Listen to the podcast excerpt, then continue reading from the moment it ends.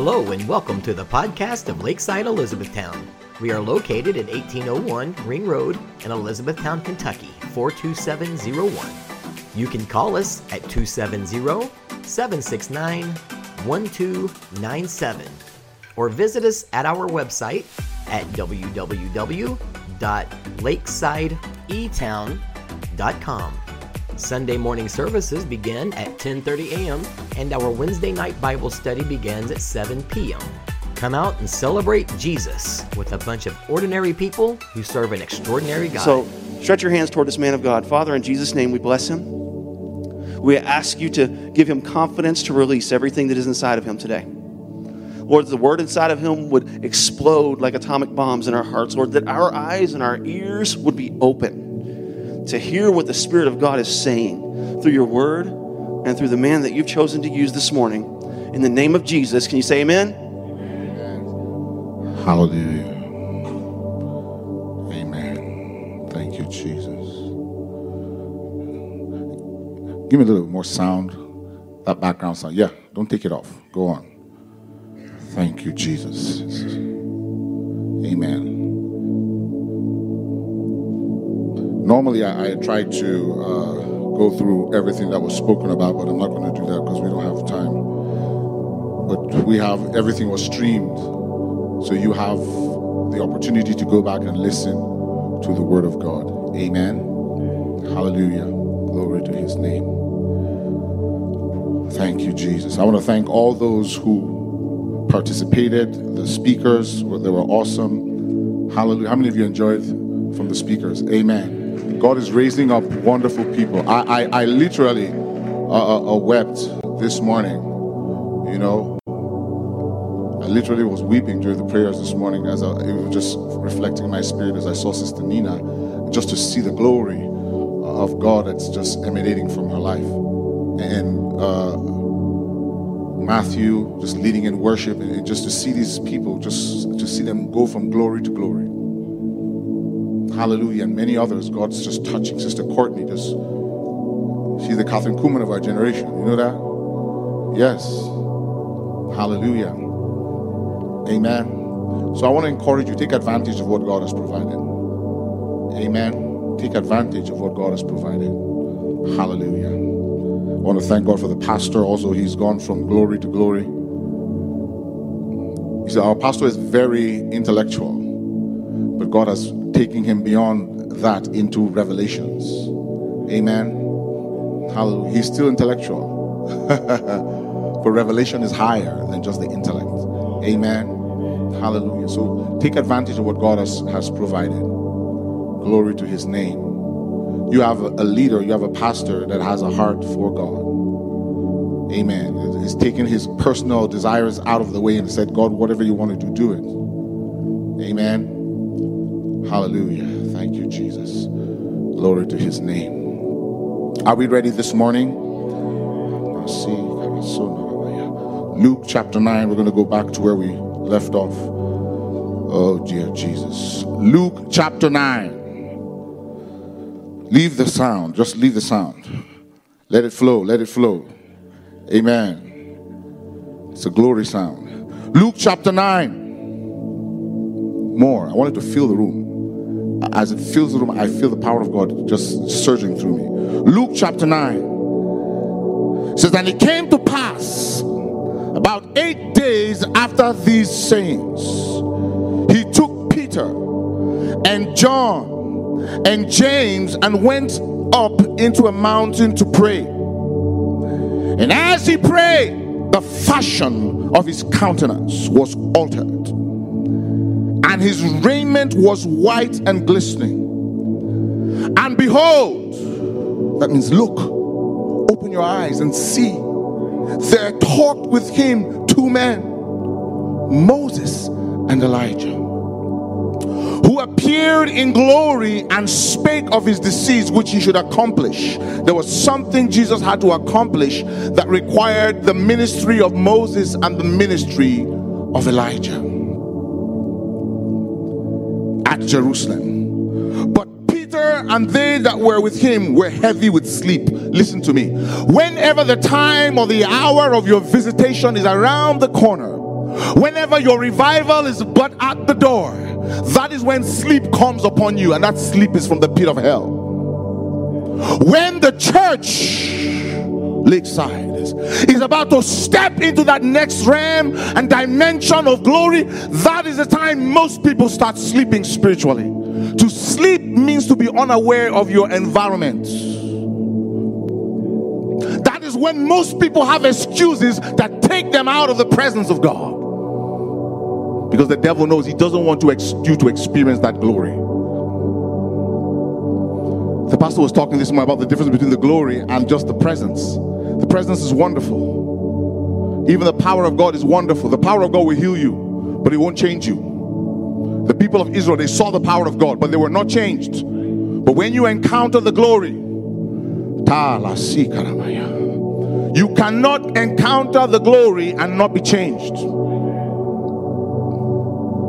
You cannot encounter it. The Bible says he revealed his ways to Moses and his acts to the people of God. So his ways talk about his glory. Remember when he said, when Moses said, Show me your glory, he said, I will make all my goodness to pass over you. He's talking about the glory of God. But the children of Israel, all they knew was the acts of God, the providing God. God, give us this. God, give us this. If you don't give me this, I'm not coming to church. If you don't do this for me, I'm not going to be a child of God. They, all they knew were the acts of God. But one man knew the glory because the glory will transform you. Are you listening to me? You see, the anointing will turn you into another person, but it won't transform you. Because when the anointing lifts after you finish ministering, literally you're the same old person. But when the glory comes, it will begin to alter every aspect of your life. It will literally begin to affect even the clothes that you're putting on. Are you listening to me? So when Jesus called these men up to the mountain, the Bible didn't say he took them up there to go and see Moses and Elijah. The Bible said he took them up there to pray it means they were supposed to be they were supposed to experience the glory too. They were supposed to be transformed also. But they were sleeping. Hallelujah. Glory to his name. How many of you when the lord stirs you to pray you start sleeping? When the holy spirit wakes you up you throw your blanket around and say lord it's, it's raining outside have to sleep. You see, we've come to a, time in our generation where prayer is not an option. It's not an option, it's life or death. I've seen people who commit themselves to the things of God and then they draw back and they become prayerless. The enemy comes, sweeps their entire house with sickness or knocks them completely out. So it's not a church thing, it's do or die. You're either, either you're in it or you're not there. You either put your hands to the plow or you don't come at all. Wow. I remember, uh, uh, I think it was like about a week ago or two weeks ago, because recently I just, I just felt that stirring in my heart. The Lord Jesus began to stir my heart to pray, to pray like more than ever before. I used to love to sit down on my bed and pray or kneel down on my bed, but he began to stir me and began to move me even to the basement. I'll go into the basement. Amen. Those of you who have come to my house know my basement is big and empty.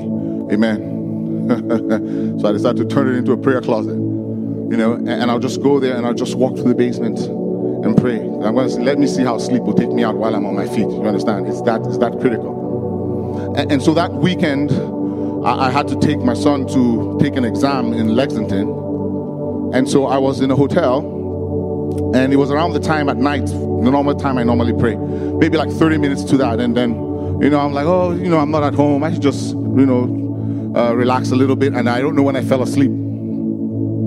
Interesting. While I was sleeping, somebody came into the room. I knew it was an angel. He came into the room, and with one hand, he lifted up the mattress I was sleeping on. And I landed on the floor. And I got up. I woke up, but I was still sitting on the bed. You understand? And I was sweating. I was like, dear Lord, I was scared. I got up. I said, okay, let me go pray now. And as I began to pray, the Lord began to minister to my heart. Say, it's no longer an option. Do you understand? So many people depend on it. Mm. The Bible talks about Jesus that through the obedience of one man, many were made righteous. Do you know that through your obedience, Pastor, many are being brought into the kingdom? Sometimes you want to pray, you don't feel like you want to sleep, and the Lord just says, Make sure there's a stirring and you respond. You don't know how many people are changed, transformed, destinies are rescued because of your obedience. Because of your obedience, Matthew, as you worship, you don't know how many lives are being touched. Courtney, you don't know how many children that, that are being raised up as giants just because of you. Because sometimes it looks like nobody comes to pat you on the back, nobody comes to say anything. You're just doing it, you're just there in the nursery, changing diapers.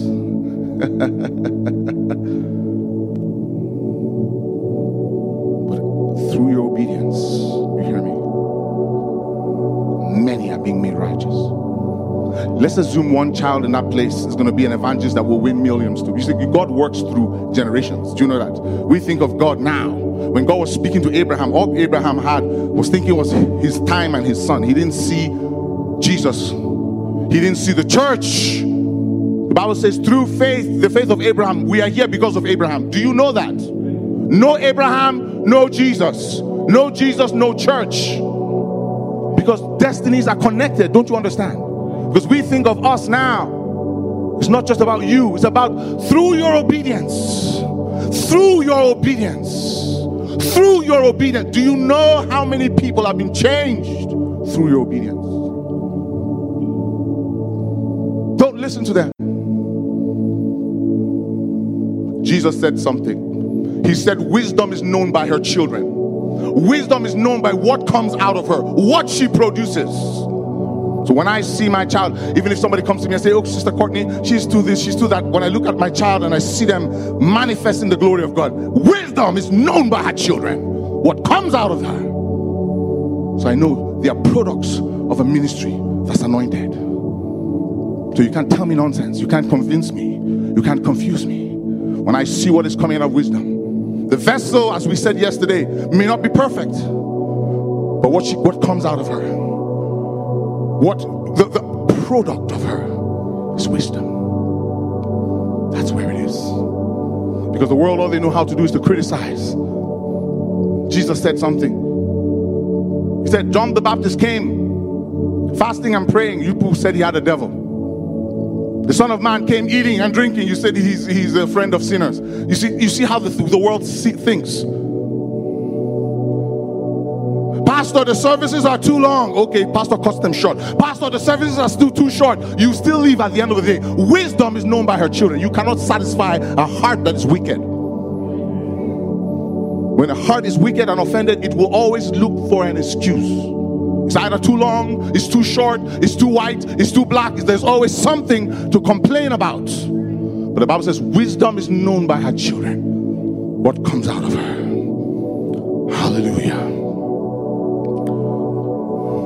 Through your obedience, through your obedience, many are made righteous. You can flip that the other way too. Through disobedience, you, you, you block a lot of destinies. Through disobedience. Through the disobedience of one man, the world is where it is today through the disobedience of Adam, sin came into the world. Hallelujah. Somebody said that when we get to heaven, God is going to have to, you know, protect Adam. or else people will go after him and say, You! you are the source of all the problems on the earth. That's funny. Hallelujah. I believe heaven won't be like that anyway. Amen. But it's just for you to understand how destinies are connected. Do you know how many people are connected to you? As you shepherd those lives, as you lead those children, when you drive, when you're sitting in that bus, do you know how many of those children's testimonies are being turned around? Sometimes we think it's not until you preach a long sermon. When the Spirit of God is in your life, see, when God does something, He leaves His fingerprints on it. That's how we're supposed to be. We leave our fingerprints on it. It's like the iPhone The fingerprints of Steve Jobs is on that thing. I don't care how many CEOs come in there and go. His fingerprint is there. You understand? Also, that which comes out of you leaves your fingerprint. Hallelujah. Glory to his name. It says, But Peter and they that were with him were heavy with sleep. Can you sleep at your hour? How can you be sleeping when the hour of your visitation is at hand? How can it happen? Why? How can you be unaware of what God is doing? You've prayed to Him for 50 years to change the situation. Now that He's about to do it, you're asleep. That's why it's a pattern. It's not just response to certain things, it's a, it's a pattern. There's a consistency. Because you don't know when God is going to visit you. The Bible talks about Zachariah, how he ministered before the altar. He didn't, he didn't expect anything to happen. It was his routine. You go to your closet as you normally do. Nothing special about the day, nothing different. And there Jesus is. Hallelujah. Hallelujah. God forbid that day is the day you say, No, I'm not going to pray. You will miss it. Who knows? It may take another five years to, for to get by. Hallelujah.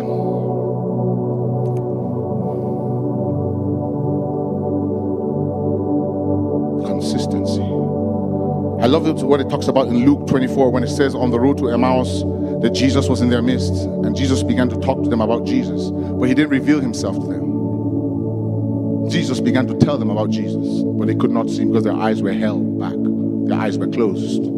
I mean, their eyes were open, yet their eyes were closed. The Bible says, as they continued to talk and they got to the place where they were supposed to do, the Bible says he made as though he would go further. That means as they were going into the house, he continued on his own way. Now, if they did not do anything, they would have missed the revelation. Do you understand? The Bible says he made as though he would go further. And the Bible says they constrained him. They said, Don't go anywhere. Oh, Prahades Kotrohonai. They constrained him. Come with us. Come and sup with us. Come eat with us. Don't go.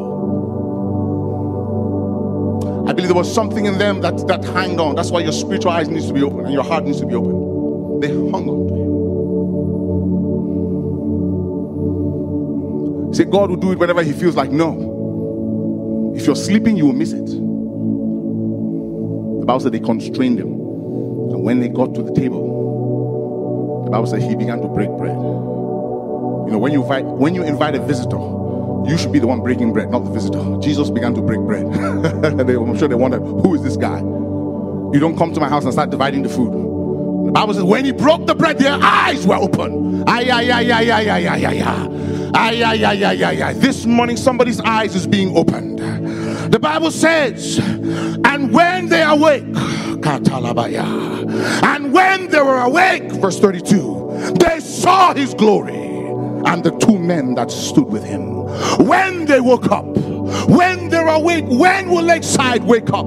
When will you wake up? When will you continue? Stop being just a religious Christian. When will you wake up? The Bible says, when they awake, they saw his glory. We're not going to see anything until we wake up. We wake up from grumbling. We wake up from prayerlessness. We wake up from complaining. We wake up from hardness of heart. We wake up from offenses. So when they woke up, they saw his glory. Hallelujah. Let's be to our feet now. Everybody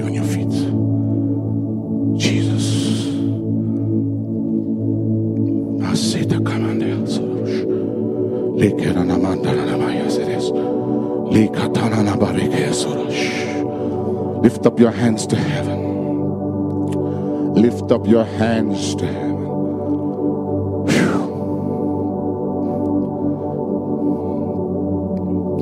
Is it time for you to wake up? Is it time for you to respond to your assignment? The Bible says, and when they awake, they saw Open your mouth now, begin to talk to the Lord.